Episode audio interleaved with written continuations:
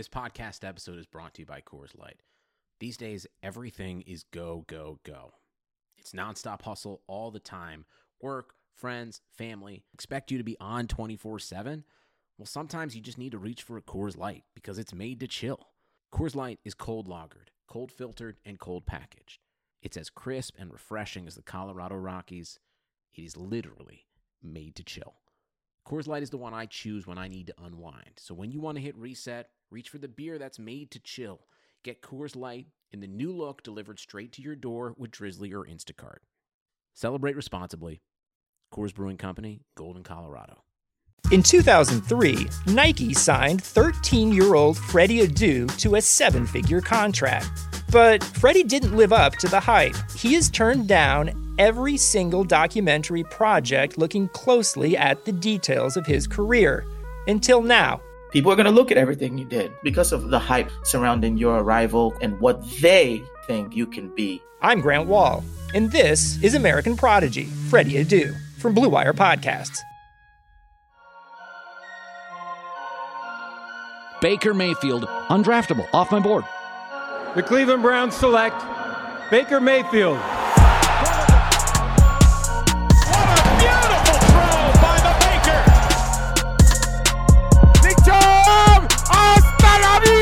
Baby! Touchdown!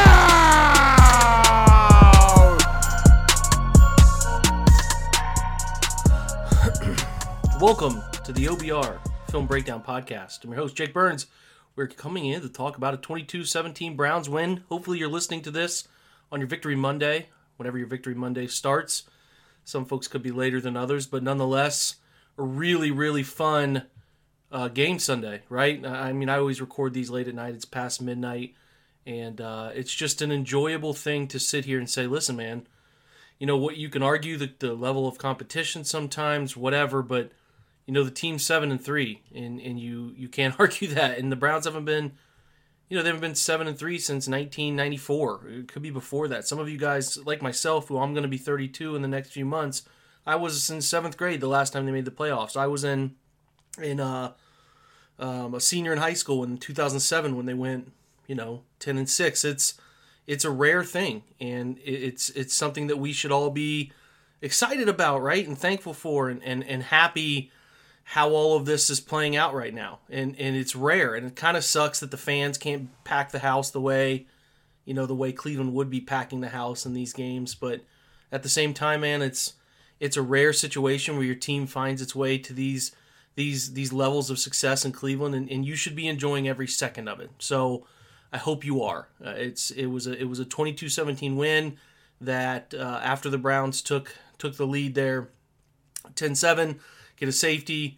It felt it felt in, in in secure hands for a large portion of the fourth quarter. wasn't I guess wasn't all too stressful. So for the day, we'll go over numbers.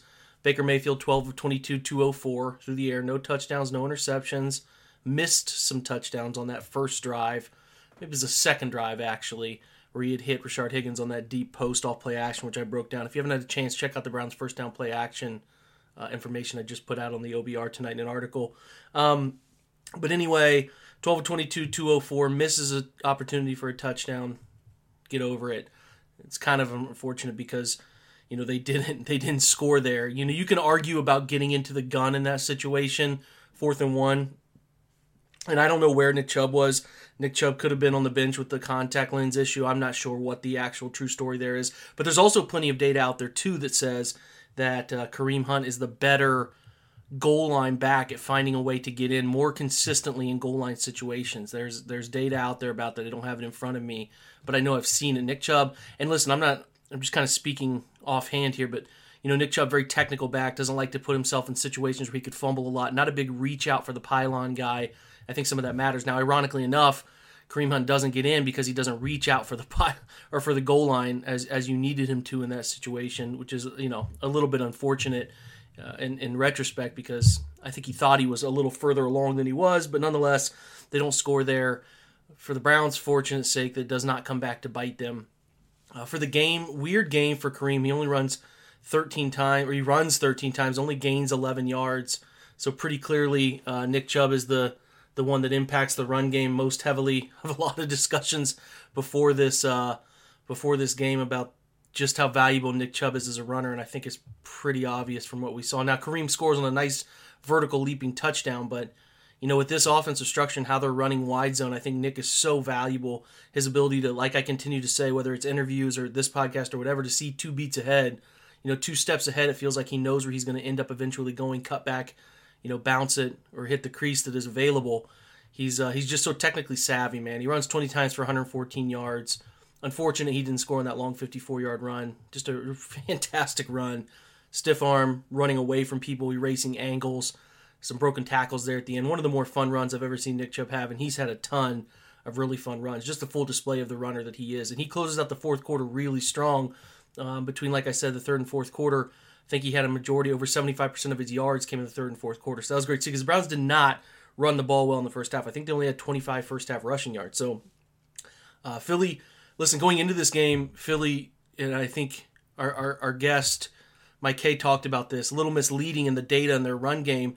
They'd given up over 110 yards each of the past five weeks, but some of that came quarterback runs, like Daniel Jones accounted for a, a large number of quarterback run rushing yards in their two matchups with the Giants, and then um, you know Lamar accounted for a significant portion of, of Baltimore's, and then Raymond McLeod, when they played Pittsburgh, had a couple long reverse runs. He had 60 plus yards rushing for them, a wide receiver. So misleading data. They they defend the run really well. So for the Browns to get up over 100, and especially for Chubb to get up over 100 uh, to reach 114 mark was was really a good was I think a pretty good outcome for the day.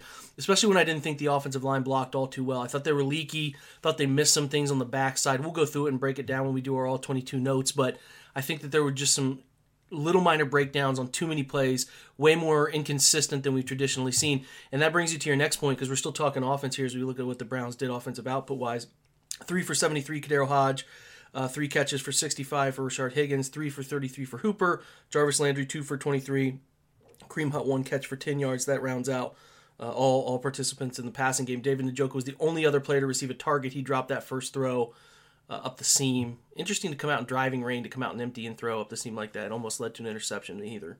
neither here nor there. But talking about what what the Browns are doing when they're too predictable, they're running a lot of heavy sets. And listen, that's fine uh, to an extent, but they have to be more diverse in their their early down play choice. That's whether you're getting in gun and you're breaking the mold and, and handing it off from the gun, or whether you're you're in heavy personnel and you're passing more consistently on first down through play action, or even straight drop back, seven step, five step, seven step drop back from under center, they have to diversify how they go about play calling between run and pass. So I wrote about last week how they gained an advantage with shifting the line strength by, by a little bit of motion when they went three tight end sets. They're they're they're still too predictable first down. Now, I thought they were far less effective on second down because some games I think that they've been really bad on first down, and their second down play calling and second down efforts have gotten them out of a lot of ugly situations. They did not have a great level of success in second down in this game, but first down, what was bothering me is that how effective they are throwing the football and play action.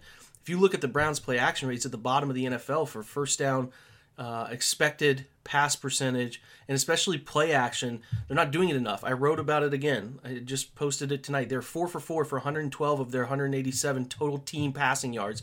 Now Baker throws for 204, but there's sacks that come into that off of their their passing attack too. So a large portion are coming on first downs. They were so efficient that a 43 yard catch, a 42 yard catch, an 18 yard catch, and a 9 yard catch all on first down play action. That's only four they ran. All four were completed. All, all four of them account for 60 percent of your passing yards. So do more of it. There's nothing that says you can't run seven, eight, nine first down play action schemes. The Eagles were clearly loading the box, just as the Texans were the week before, just as the Raiders were two weeks prior to that, before the bye. Teams know the weather's ugly, they're going to load the box. Now, they're finally maybe going to get a game without rain in Jacksonville next Sunday and maybe we see that diversification come into play. And maybe Kevin Stefanski, look, I'm going to write about body blows and this team producing fourth quarter running output that is pretty crazy as they close some of these games out. Maybe a large part of his his thing is, hey man, we're gonna we're gonna deal with the the lumps early. We're gonna wear teams out and we're gonna push them over the the the the, the edge by the late third quarter, and we're gonna close the fourth quarter out strong. There could be some merit to that. Uh, but but they're they're walking a fine line in their early game situations, like the Texans game. If they don't complete that third and eighteen, they're still looking at a three nothing game where at any moment it's a one possession swing and they're they're forced to the other side of the pendulum. Like they're just they're being, in my opinion, too predictable and early down run pass decisions. I think they have to improve where they're best, and where they're best is play action early downs where they can take advantage of teams who are afraid of, of Nick Chubb and Kareem Hunt and, and what they present as as a tandem and what this offensive line can do when when they really get rolling. I think you have to be able to keep teams on their heels. I thought they did a better job of it into the second half, and I thought that loosened things up a little bit, and that's why I thought they ran the football well late third, early fourth quarter. So that's just my opinion. Look, it's not the end of the world. I still need to see more screen passes. They're not even going to sniff the number of screen passes Kirk Cousins threw last year unless they just bombard this stuff in the second uh, you know, these last what do they have six games left? I, I don't even know. Just thinking offhand, they got to really overload it. They won't. They may they may be lucky to get to thirty. Cousins got to, fi- to the fifties last year, and Baker was in the seventies. So I don't know. I don't see them getting there, but I do need to see them make it a little bit more part of what they do because they have linemen that move well in space. So what I'm getting at is, yes, the offense has only scored two touchdowns in the last uh, twelve, yeah, twelve quarters, but they're they're finding ways to win and maybe the offensive spark is coming. We have not seen a game where Baker, Chubb, and Myles are all elite at the same time. Maybe that's coming. We've seen them individually do it. Maybe that is still out there to come, and that's when this game puts together its best game. Maybe that comes against Baltimore, Pittsburgh, some of these teams that they need to prove that they can play with, Tennessee coming up, whoever. They, they, there's still that element missing where they don't have everybody elite, and maybe they can get away and listen. There's always prisoner of the moment stuff here. Maybe they can get away from playing in these these rough weather games and uh, improve themselves uh, capable in games that are a little bit more neutral. And I'm talk not talking cold. They can deal with cold, but like the ridiculous wind, the the wetness, the the, the whether it's the hail or whatever they saw three weeks ago in Oakland, or sorry, Las Vegas, or whether it's um, you know whether it's rain or, or, ridiculously ridiculously high winds they need a little bit more balance in this stuff. So maybe they get it in the next two weeks between tennessee and uh, and jacksonville uh, and especially with jacksonville coming up. So we'll see if that shakes out. Before we switch to the other side of the football uh, i do want to talk to you about the folks at indeed as they talk about how to reshape your business in 2020 with the most efficient and uh, and crucial really the crucial thing is is how you hire into the new year. I know every job that I've gotten has been through Indeed, uh, leading up to covering football. Uh, it's the number one job site out there, very user friendly, and it's even better if you can get your job post out there for candidates to see. And that's the big part that sets Indeed apart, uh, especially according to ComScore, where they have uh, the number one job site in the world, according to that website. That is Indeed for helping people find jobs and find that right match for the right position at your company. They help you find quality candidates quickly so you can focus on hiring the person you need to keep your business going. So, Indeed has a new way of matching you with candidates instantly that delivers a short list of quality candidates whose resumes on Indeed match your job criteria so that you can contact them the moment you sponsor a job, making Indeed the only job site that you can move as fast as you do. And they have the uh, credit that they're offering a free $75 credit to boost your job, which means quality candidates will see it and they'll see it fast. So try Indeed out with the $75 credit at Indeed.com slash BlueWire. It's the best offer available anywhere right now, folks. Go to Indeed.com slash BlueWire. Take advantage of it. Offer is valid through December 31st. Terms and conditions do apply. So, listen, the Browns defense is tough. We talk about evaluating Baker Mayfield often, and I just want to uh, leave Baker out there because we're going to cover him Tuesday night. We're finally going to get back on the YouTube channel because the computer's back rocking and rolling. Shouts out to Apple for getting it a little quicker than I thought it was going to get here. Um, didn't know when it was going to arrive when it shipped off and it didn't get there for a week. That's not Apple's fault. It was there, returned back quickly, clicking like old. Um, but anyway, the defense, we talk about Baker and, and evaluating him. How do you evaluate this defense? Because, you know, they certainly have been aided by. The, the weather lately, right? Like the weather has allowed them to to make things difficult on throwing the football, keeping foot, you know, keeping footing, um, all of those those elements the Browns' offense is dealing with. The defense is taking advantage of, and listen, they're dealing with the same elements the other side's dealing with, and they're they're they're playing well. They're kind of scratching, clawing, fighting. Uh, sucks to have lost Ronnie Harrison for for the rest of the game today. I think there's some positive vibes about what his MRI will look ba- look like when it comes back, but uh, what they did today is what they've done all year that is that has helped them be relatively successful, which is create turnovers. Right? They create three turnovers, a clutch fumble inside the five yard line on the first drive uh, that the that the Eagles marched down the field on. I was worried because I think in the first half they gave up 96 rushing yards pretty quickly. They luckily got out in front and eventually only gave up 106 yards rushing because they were they were playing from in front. But they created turnovers. Obviously, the Takitaki um, interception return that Denzel creates with the backside hit on the on the corner blitz, uh, you know, generates seven points that end up being a, a, part of the difference in this game, obviously. And then a nice Denzel play down on the goal line too. Is he he deserves that interception? He's been he's been playing pretty good football this year. So good to see. I mean, for the day they give up 315 yards, but and that's only four point 4.8 yards per attempt. But the, the big difference is this, right? You got to be pesky. You got to get off the field on third downs. The two weeks before the Texans game, between Las Vegas, Cincinnati. They didn't. They only forced one punt. They couldn't get off the field in third and fourth down, third and fourth downs. Today, two of twelve for Philly. That's a big difference in the game. You force them to punt. Let's check the data here. Well, they punted a ton. We're gonna say, let's say, kick returns. I'm looking at this fancy website. Six punts. You win football games forcing six punts. You force a, a field goal attempt, right? And and that's that's in my opinion, that's how you win games with this defense. Can they create some turnovers and can they force the other team to have to punt the football multiple times in the game? They did that. Again, run defense a little leaky early on, especially being able to fight power counter stuff out of the gun. I was a little disappointed in that, but they pressured Carson Wentz. Olivier Vernon, shouts out to Olivier Vernon with his best game as a Brown, three sacks, one of which results in a safety. Adrian Clayborn gets a sack and a half. He splits that sack with uh, Larry Ogunjobi who I thought in the last two weeks now, Larry's played a little bit better. And um, listen, it was just a great. I, t- I talked to uh, Brown's mock draft, a great friend of ours here at the OBR, great writer for us. Sometimes when when when like the situation arrives where Myles gets gets uh, declared out for the game and the disrespect starts flowing in and everyone starts paying, they read that stuff, man. Like they know it too. People are continuously doubting them and they take that to heart too. So the coin flips and they say, "Nah, man, we're going to go out and prove our worth." And they did that, especially Olivier, and they they generated pressure all over. I thought there was a off of the off of the first possession, sorry, the second possession Brown had Browns had down to the one yard line. There was a pressure from Porter Gustin that I thought they missed a hold in the end zone that they completed an 18 yard catch to Jalen Reagor. I thought there was a hold in the end zone before Wentz got that football thrown, but it wasn't called. Like what I'm getting at is they were they were creating pressures all over. First watch, haven't gone through the defense again, but I thought their interior guys, I thought Larry Ogunjobi played okay. I certainly thought there were some snaps where I noticed Jordan Elliott.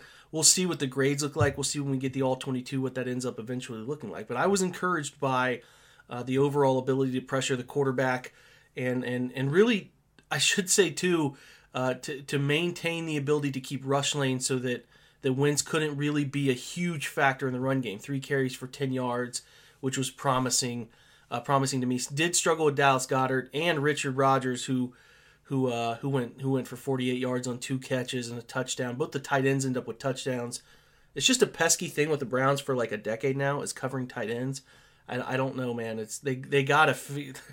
They just have to figure it out. It's really an annoying thing that's been going on for too long. Is how how damaging tight ends can be. In between, like Darren Waller, the the Colts have three or four effective tight ends uh, Travis Kelce, Ebron, Mark Andrews. There's good tight ends all across the AFC, and if they're going to compete in the level we think they're going to eventually compete in, uh, they can't. They cannot just get get baked by tight ends, man. It's really really frustrating to watch. So hopefully that rectifies itself. Sendejo, love him, hate him. Every year there's a Brown safety that people want to hate. You know, last year it was uh, oh, what's his name? Whitehead who who who attacked people's social media. It was uh, Peppers the years before that, who people just wanted to go at all the time. And you know, Peppers is obviously a significantly better player than those two. But Sendejo catches the the hate of a lot of people in this fan base. He had a really dumb, unnecessary roughness penalty for no reason. But he ends up with six tackles to lead the team uh, defensively in that department. The five for Olivier, if you include his three sacks. Four for Terrence Mitchell, four for Malcolm Smith, four for B.J. Goodson. And again, I didn't I didn't notice much of Malcolm Smith. I didn't notice much of B.J. Goodson, which probably a good thing. Those two just keep being stellar veteran additions uh, to this defense, which is which is good to see. So uh, I, I got to watch the film. You know how I do this. I try to give you some immediate feedback to this whole thing right away um, because I like to just kind of vent about the game and then I come back later in the week and try to give you any anything I've noticed. I will share this statistic with you uh, that Nick Chubb entered the day uh, facing eight plus guys, and this is from Robert Mays on Twitter. So Nick Chubb enters today facing eight guys in the box on 32.61% of snaps. That's the fifth highest eight man in the box rate in the NFL. He's number one in rushing yards over expectations on those plays, which tells you he's creating those things on his own. Right? He's he's number one in yards over expe- expectation based on what the data tells you you should get on a play. And he's number one in yards after contact per rush at 4.41. So, uh, in his opinion, Robert Mays is, for my money, the best pure runner in the NFL. Hard to disagree with that sentiment. Um, but listen, this is a fun game, man. This is this is them beating mainstream teams that never beat Philadelphia since they've come back in 1999. So finally, they have beat every team in the league since their return. Funny to to say out loud, kind of sad at the same time, but they did it right. This is not 2014. They have a favorable schedule at the end of the year, not an overly difficult one. This game against Jacksonville has lost nine in a row now. This game with with the two New York teams that are out there, a Tennessee team that is certainly fallible. They're ahead of the Baltimore Ravens, who will come in, I think, on Monday Night Football. Uh, I think that game will be on Monday Night Football. There, there's listen, there's a serious opportunity for these guys to push. Oakland lost. Sorry, that's two times on this podcast. Las Vegas lost, putting them at six and four. Miami lost six and four. Unfortunately, the Colts won, but they do have the tiebreaker over the Colts if it comes to that, and we'll see how they handle uh, the Titans to see if they have the tiebreaker there when the time comes. The good thing is this: there's there's six weeks left in the season, right? And maybe seven. Am I losing my mind? Maybe five. I don't know. It's like twelve forty-five at night. Cut me a break. They have a chance to capitalize on the year by doing what they need to do. No help from anybody else. They're not in the hunt at at three and, and five and, and or four and six and they have an out.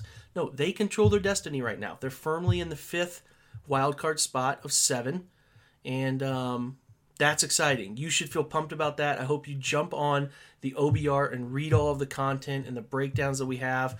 Uh, we already have some up. We'll have more tomorrow. We'll have the Baker Mayfield YouTube analysis again back on Tuesday night. If you can join us, that would be great. We appreciate all of that stuff. And don't forget to yo- use our sponsors at betonline.ag. They listen, I, I put in a parlay yesterday. The one of the, the worst beats of all time. Had a four game college football parlay yesterday. Had everything covered. The Hoosiers covered their large spread. They had Vanderbilt covering their large spread. Had uh, Iowa State covering their minus 13 blowing out. Um, Who'd they blow out? They blew out Kansas State. I know you're here for this podcast. You're listening to this still. You're, you're, you're desperate. I had Cincinnati, man, minus five and a half. No, minus four and a half. They're up three. They're driving with like a minute and a half left. They have a running back break out of the five yard line, breaks it down, easy walk and touchdown, falls down, doesn't score. All of a sudden, they realize they don't have enough. T- they the other team has one timeout left. UCF has a timeout left. They can't actually run the clock all the way out. They try to score a couple more times and don't end up botching the fourth the fourth the fourth down snap to run out clock or score. I've never been as one of the worst beats I've ever seen in my entire life. You should feel bad for me. If you are listening to this, let me know. Tweet me and tell me how stupid I am for a bringing this up. But but go back and watch the end of that Cincinnati game, man. This is one of the all time bad beats. Cost me hundreds of dollars. Uh, take it out of my, my son's college fund, whatever. No big deal frustrated about it. But betonline.ag is who I go to use. Uh, they think they have great lines. They have prop bets that you can take advantage of. Did a four team tease today in the NFL. You can do futures, all of it. You know, and, and the NFL uh, makes it really fun right now. College football makes it fun too, and and all of a sudden the MLB and uh, NBA will be back before we know it. So go there and use uh, the the promo code Blue Wire when you sign up. BetOnline.ag. That's all one word. Blue Wire. You'll get a nice welcome bonus so again, go to BetOnline, your online sportsbook experts. Enjoy your Victory Monday, folks. Uh, I appreciate you taking your time listening to this podcast on your Monday. Stay safe. The holidays are coming up, man. I'll try to get the preview pod out by Wednesday. We'll see what happens. Um, but listen, stay safe. Enjoy the time with the immediate family you have. If you're getting together with with larger groups of people, do the necessary precautions that you can do to help us. It's not about you. It's about helping the person next door whatever, whatever, man. Think about other people, but I hope you enjoy the time with your family and your loved ones. Stay safe. God bless. And uh, until we until we talk uh, next time when the Browns travel to Jacksonville, go Browns.